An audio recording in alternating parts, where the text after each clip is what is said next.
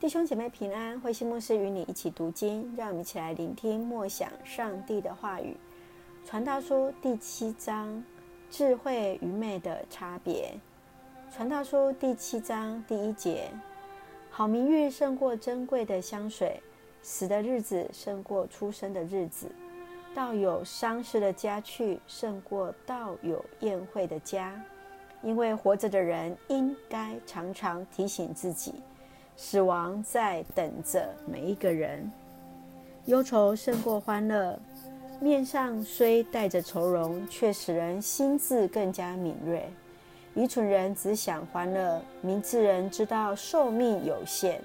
明智人的责备胜过愚蠢人的赞扬，愚蠢人的笑声无异荆棘在火中爆炸的声音，这也是空虚。明智人欺诈别人的时候，他的行为像愚蠢人；接受贿赂的人损坏自己的品格。事情的终局胜过开端，忍耐胜过傲慢。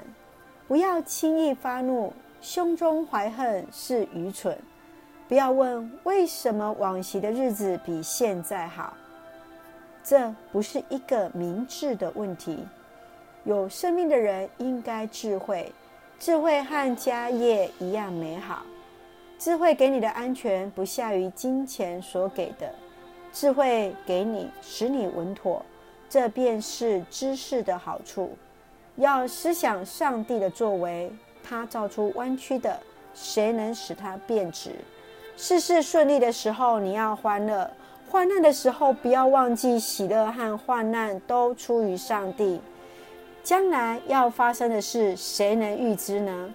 在空虚的人生中，我观察了许多事。好人行善，反而早死；坏人作恶，倒想长寿。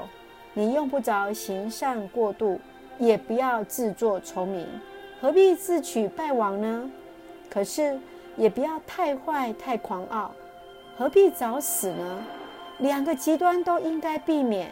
只是敬畏上帝的人所做的一切都会顺利。智慧给人的帮助胜过十个长官对城市的贡献。世上没有人能够时时行善，而从来没有犯过错误。不要把别人的话都放在心上。你也许会听见仆人侮辱你，可是别忘记，你也曾屡次侮辱别人。我曾用我的智慧试验过这一切事，我追星追取智慧，智慧虽离我很远，谁能探测生命的意义呢？它太深奥，太难领悟了。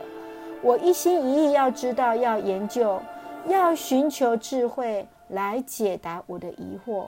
我发现邪恶是无知，愚昧是疯狂。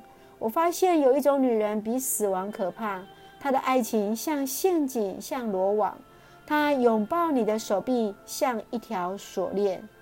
蒙上帝喜悦的人得以逃脱她的手，但她要抓住罪人。传道主，传道者说：“这是我寻求答案时一点一点发现出来的。我想找出其他答案，却找不到。”在千名男子中，我可以找到一个可敬佩的，但在女子中一个也找不到。我所学到的只有一件事：上帝造人原是很单纯的，只是他们把自己弄得这么复杂。传道书第七章，所罗门王将世事许多事情来作为一个比较。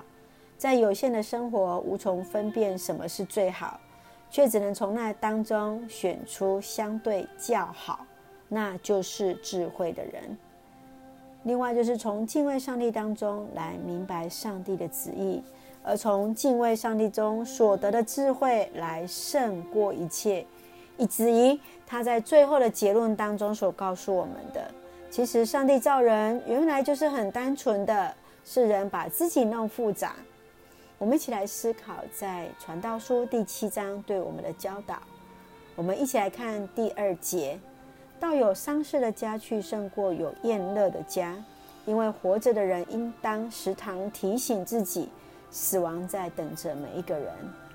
作者提醒人，到有丧事的家，胜过到有宴会的人的家。这不单只是与哀哭者同哀哭，更是在面对死亡时，人会去思考到自己生命的有限。你会如何做选择呢？是否也在丧事的当中再去再一次去思考生命的意义？接续，我们再来看第十四节。事事顺利的时候，你要欢乐；患难的时候，不要忘记喜乐和患难都出于上帝。将来要发生的事，谁能预知呢？是的，人心筹算自己的道路，唯有上帝指引他的脚步。顺境使人愉悦，逆境引导人仰望上帝的生活。我们要去尊重生命主权，是在于上帝。当我们尊重上帝，他必引导我们前面的道路。你想，我们要如何谦卑顺服在上帝对我们的生涯规划，来蒙主赐福呢？最后，我们一起来看第十八节：两个极端都应当避免，只是敬畏上帝的人所做的一切都会顺利。人际关系常教导我们要赢得友谊。但事实上，我们知道，不管我们如何努力，都没有办法赢得所有人的心跟支持。毕竟，没有一个人是十全十美的，也唯有敬畏上帝人，一切都会顺利。你认为这跟我们呃所谓的华人当中的中庸之道是最好的做人处事的方法吗？我们再次来看《传道书》第七章十四节，作为我们今天的金句。事事顺利的时候，你要欢乐；患难的时候，不要忘记喜乐和患难都出于上帝。是的，不管喜乐或患难，我们知道都是出于神的旨意。让我们一起用这段经文来作为我们的祷告。亲爱的天父上帝，我们感谢赞美你，让我们心存敬畏的心，领受属天的智慧。